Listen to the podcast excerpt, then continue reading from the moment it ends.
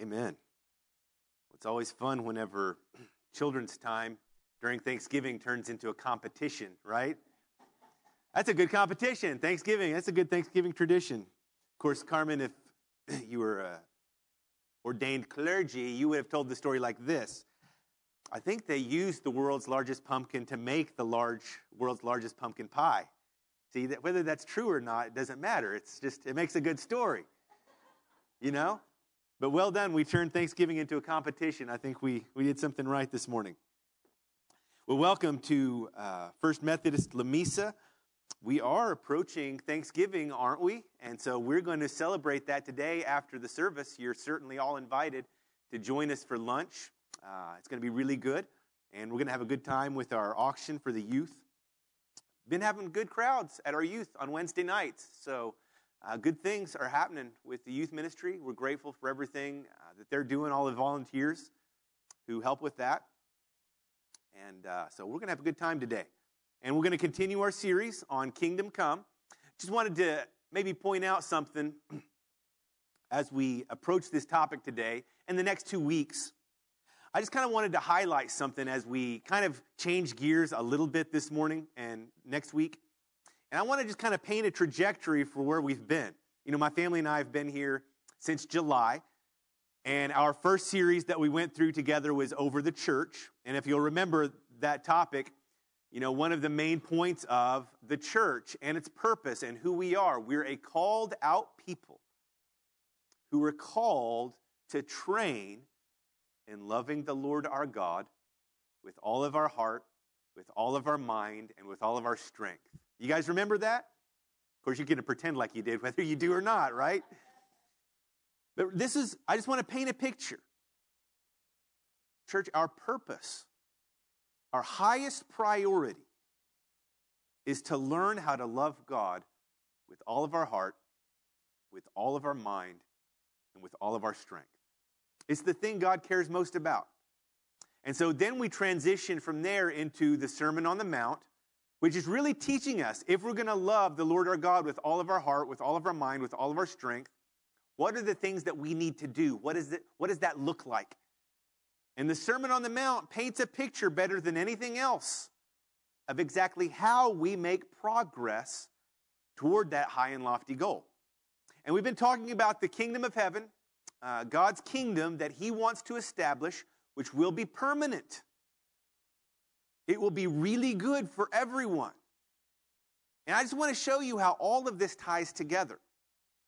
Because when it comes to the kingdom of heaven, the highest priority the thing that's valued more than anything else, the most important commodity, if you will, of the kingdom of heaven, the coming kingdom of heaven, is love.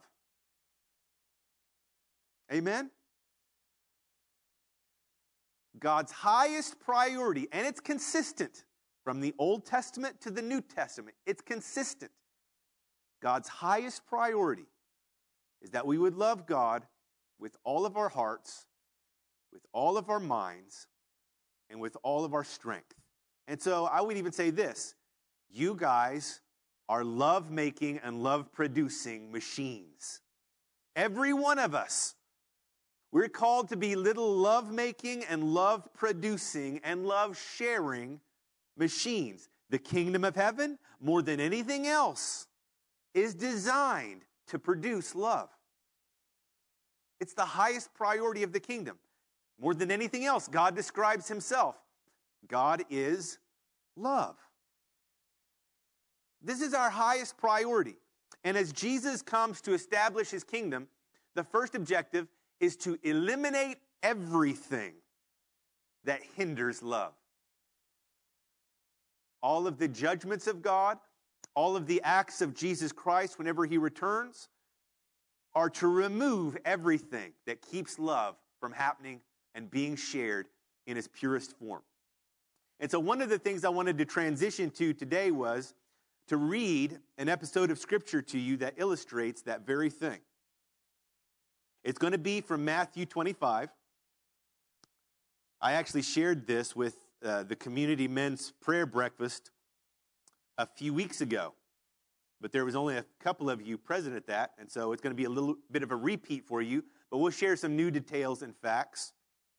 The good news for you guys was it was about a five to 10 minute devotional because we do have an important lunch coming up, don't we? And I'm just as excited about that as you are. so we'll, uh, we'll go through this, but we're going to be reading from Matthew chapter 25, verses 1 through 13. It's the parable of the ten virgins. There are a couple of parables of scripture that Jesus uses to illustrate how important the first commandment is to God and to Jesus and to you and I. And this is one of the parables that he uses to illustrate that. And I would say this this is a topic that we will be repeating together.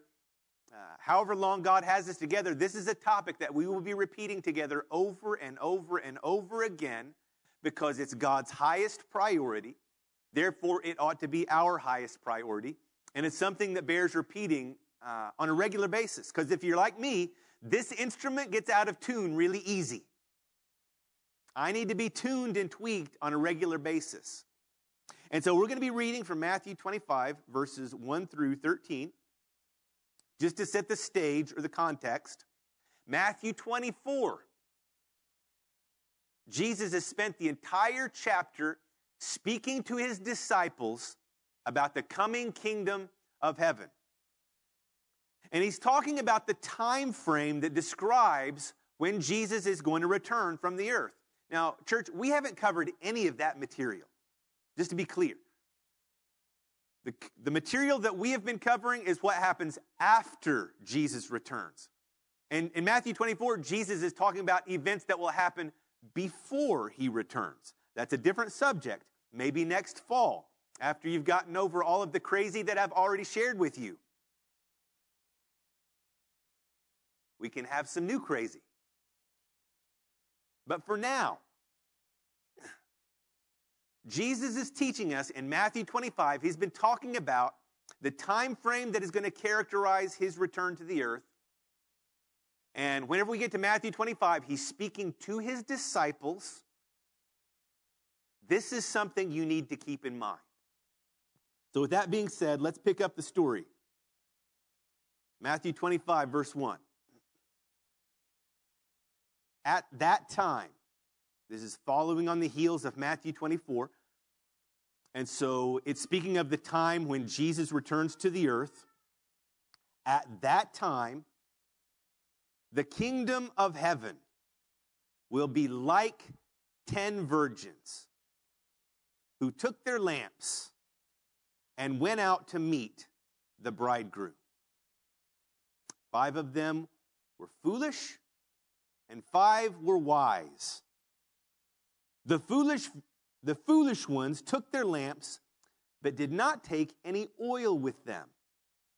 The wise, however, took oil in jars along with their lamps. The bridegroom was a long time in coming, and they all became drowsy and fell asleep. At midnight, the cry rang out Here's the bridegroom. Come out to meet him. Then all the virgins woke up and trimmed their lamps. The foolish one said to the wise, Give us some of your oil, our lamps are going out. No, they replied. There may not be enough for both of us and you. Instead, go to those who sell oil and buy some for yourselves. But while they were on their way to buy the oil, the bridegroom arrived. The virgins who were ready went in with him to the wedding banquet, and the door was shut. Later, the others also came. Sir, sir, they said, open the door for us. But he replied, I tell you the truth, I don't know you. Therefore, keep watch because you do not know the day or the hour. It's an interesting parable. Jesus instructs his disciples with this parable what they need to keep in mind as they're waiting for the Lord to return. So Jesus is answering the question the kingdom of heaven is coming. And whenever the kingdom of heaven comes, this is really what you need to be focused on in order to prepare for it when it arrives. And so Jesus is instructing them with this parable. And this is one of the parables that Jesus gives us that he doesn't give us an explanation for. Jesus does give us explanations of some other parables that he, he gives. And when he explains it, what he's doing is he's teaching us how to interpret parables whenever he gives them. And so I want to use some of those principles as we're interpreting this parable together and maybe answering the question well, what does that mean? I'm supposed to be, pre- this is supposed to be teaching me how to prepare for the coming kingdom of heaven. And Jesus has given this parable, but what does it mean? Because it's really not obvious at first, is it? And so here's what Jesus would teach us when we're interpreting a parable every component of the parable means something. And so as we think about the components of the parable, let's think about them together. Some of the main components of the parable was there were virgins, right? And there were 10 of them. Now, what is a virgin, church? I mean, I don't mean to get explicit here. I think we all know what that means literally, but what does it symbolize? What it symbolizes is loyalty. Someone who has set themselves apart to be loyal to someone else. So all 10 are virgins, correct? So here we have 10 virgins who are, who are loyal, who set themselves apart to God. They all have lamps, don't they? It's another important clue as to how to interpret the parable. Well, what is a lamp? What is its function? A lamp is a tool, isn't it? A lamp is a tool that we use to shine light into the darkness. Correct? So a flashlight or your cell phone functions do the same. It's a tool that God has given these virgins to shine light into the darkness. We know that all 10 virgins are described as virgins. All 10 are described as having lamps. We know from the story all 10 of the lamps work and have oil in them, don't they? Here's what distinguishes the wise from the foolish. The wise have adequately prepared for the coming kingdom of heaven, the foolish have not. And so let's think about this. What is a lamp? In the book of Revelation, a lamp describes the ministry given to the seven churches. So when Jesus is addressing the seven churches in Revelation, those are, those are good books, chapters to read as well in regards to being prepared for the coming of Jesus. But each one of the churches is described as having a lamp placed in their midst. That lamp symbolizes their ministry. Now, listen, church, not everyone is called to professional ministry in the church, but every one of you is called to ministry. Isn't that right? Can I hear you say amen this morning? Every one of you is just as called to ministry to shine your light into the world as me or any other professional clergy, whatever that means. Every one of us has a ministry. Every one of us has an external life that we're supposed to be using to shine the light of Jesus and make the world a better place. Many of you do that through your workplace. Not only are you using your work, your vocation, to make the world a better place for Jesus, but that's also a vehicle for you to witness to other people and, be, and represent Jesus in the community. And so there's they all have lamps, they all, all have external vehicles by which they shine the light of Jesus into the world. The foolish ones have lamps with oil that have a light going. The wise ones have lamps with oil that have a light going. What distinguishes them? The wise ones spent their time their energy and their resources accumulating extra oil. right? Which is another component. There's the oil. What does that represent? You know, at its bottom line, oil is a fuel that keeps the light burning. It, it's inside the lamp. It is energy. It is desire. It is zeal. To put it country simple, it is our love for God that keeps that light lit and burning. And Jesus says, the wise ones, what they were, what they did that the others didn't do, they adequately prepared for and recognized and, and made allowances for a long delay. The time frame that was going to require to keep that light on in that lamp was much longer than the, the foolish virgins anticipated. Now, listen, isn't that true in life? Have you ever looked up in your life and found yourself just going through the motions? No desire, no zeal. I think we, we all have found ourselves in those circumstances in life. And Jesus said, You need to predict that. You need to take it into account because the time frame required to keep the light lit in that lamp, to be doing it out of desire, out of love, out of joy, out of pleasure. The time frame that you're going to need to burn that light is longer than you anticipated. The amount of oil that you're going to need to keep that light lit is more than what you'd think. And so Jesus is, is preparing us with this parable. If you're going to prepare for the coming kingdom of heaven, it's real tempting to be focused on your lamp and just burning your lamp. Because you know what? That's what you get attention for, isn't it?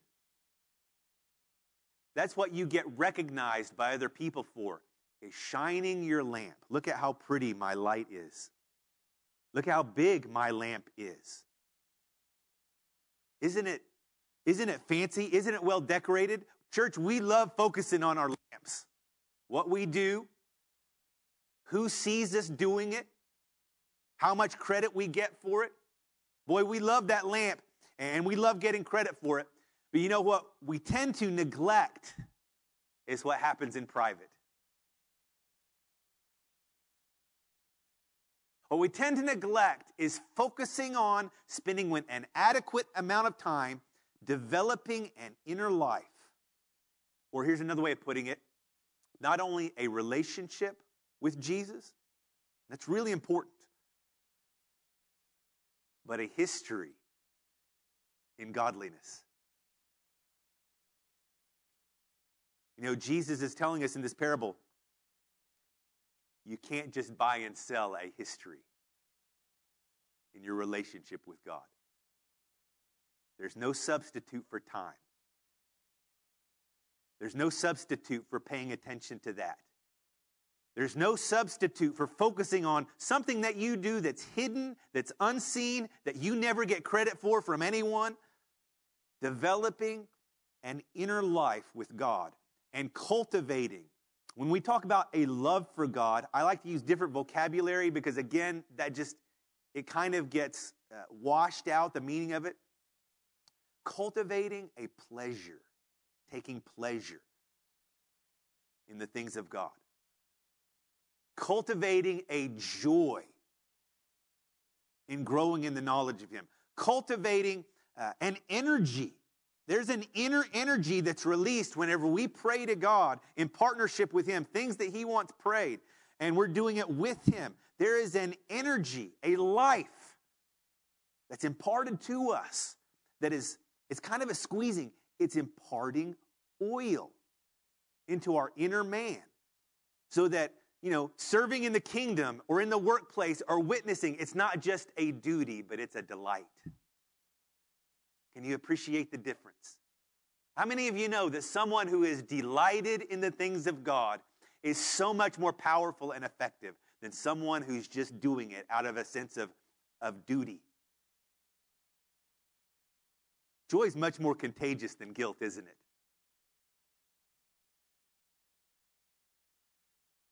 You know, uh, loving God in the sense that I really like God.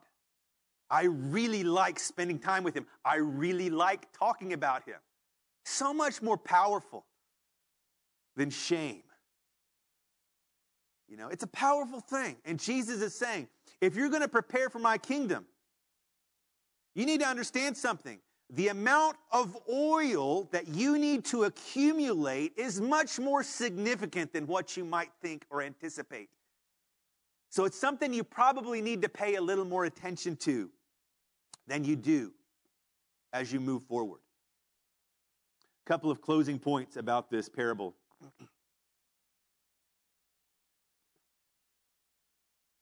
All of the virgins fall asleep as they're waiting for the bridegroom.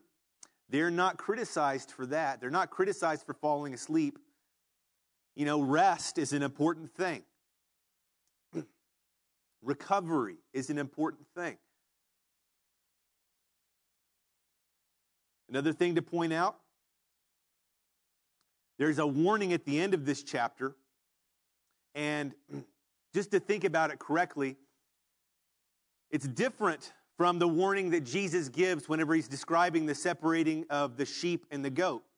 And there are believers who stand before Jesus and saying, Didn't we do this, that, and the other in your name? And Jesus said to them, Depart from me, I never knew you. You know that passage? This is different from that. Pretty much any Bible commentator will tell you the vocabulary is different. The foolish virgins when they're not allowed into the, the bridegroom feast, they're not condemned to hell. That's not what this is about.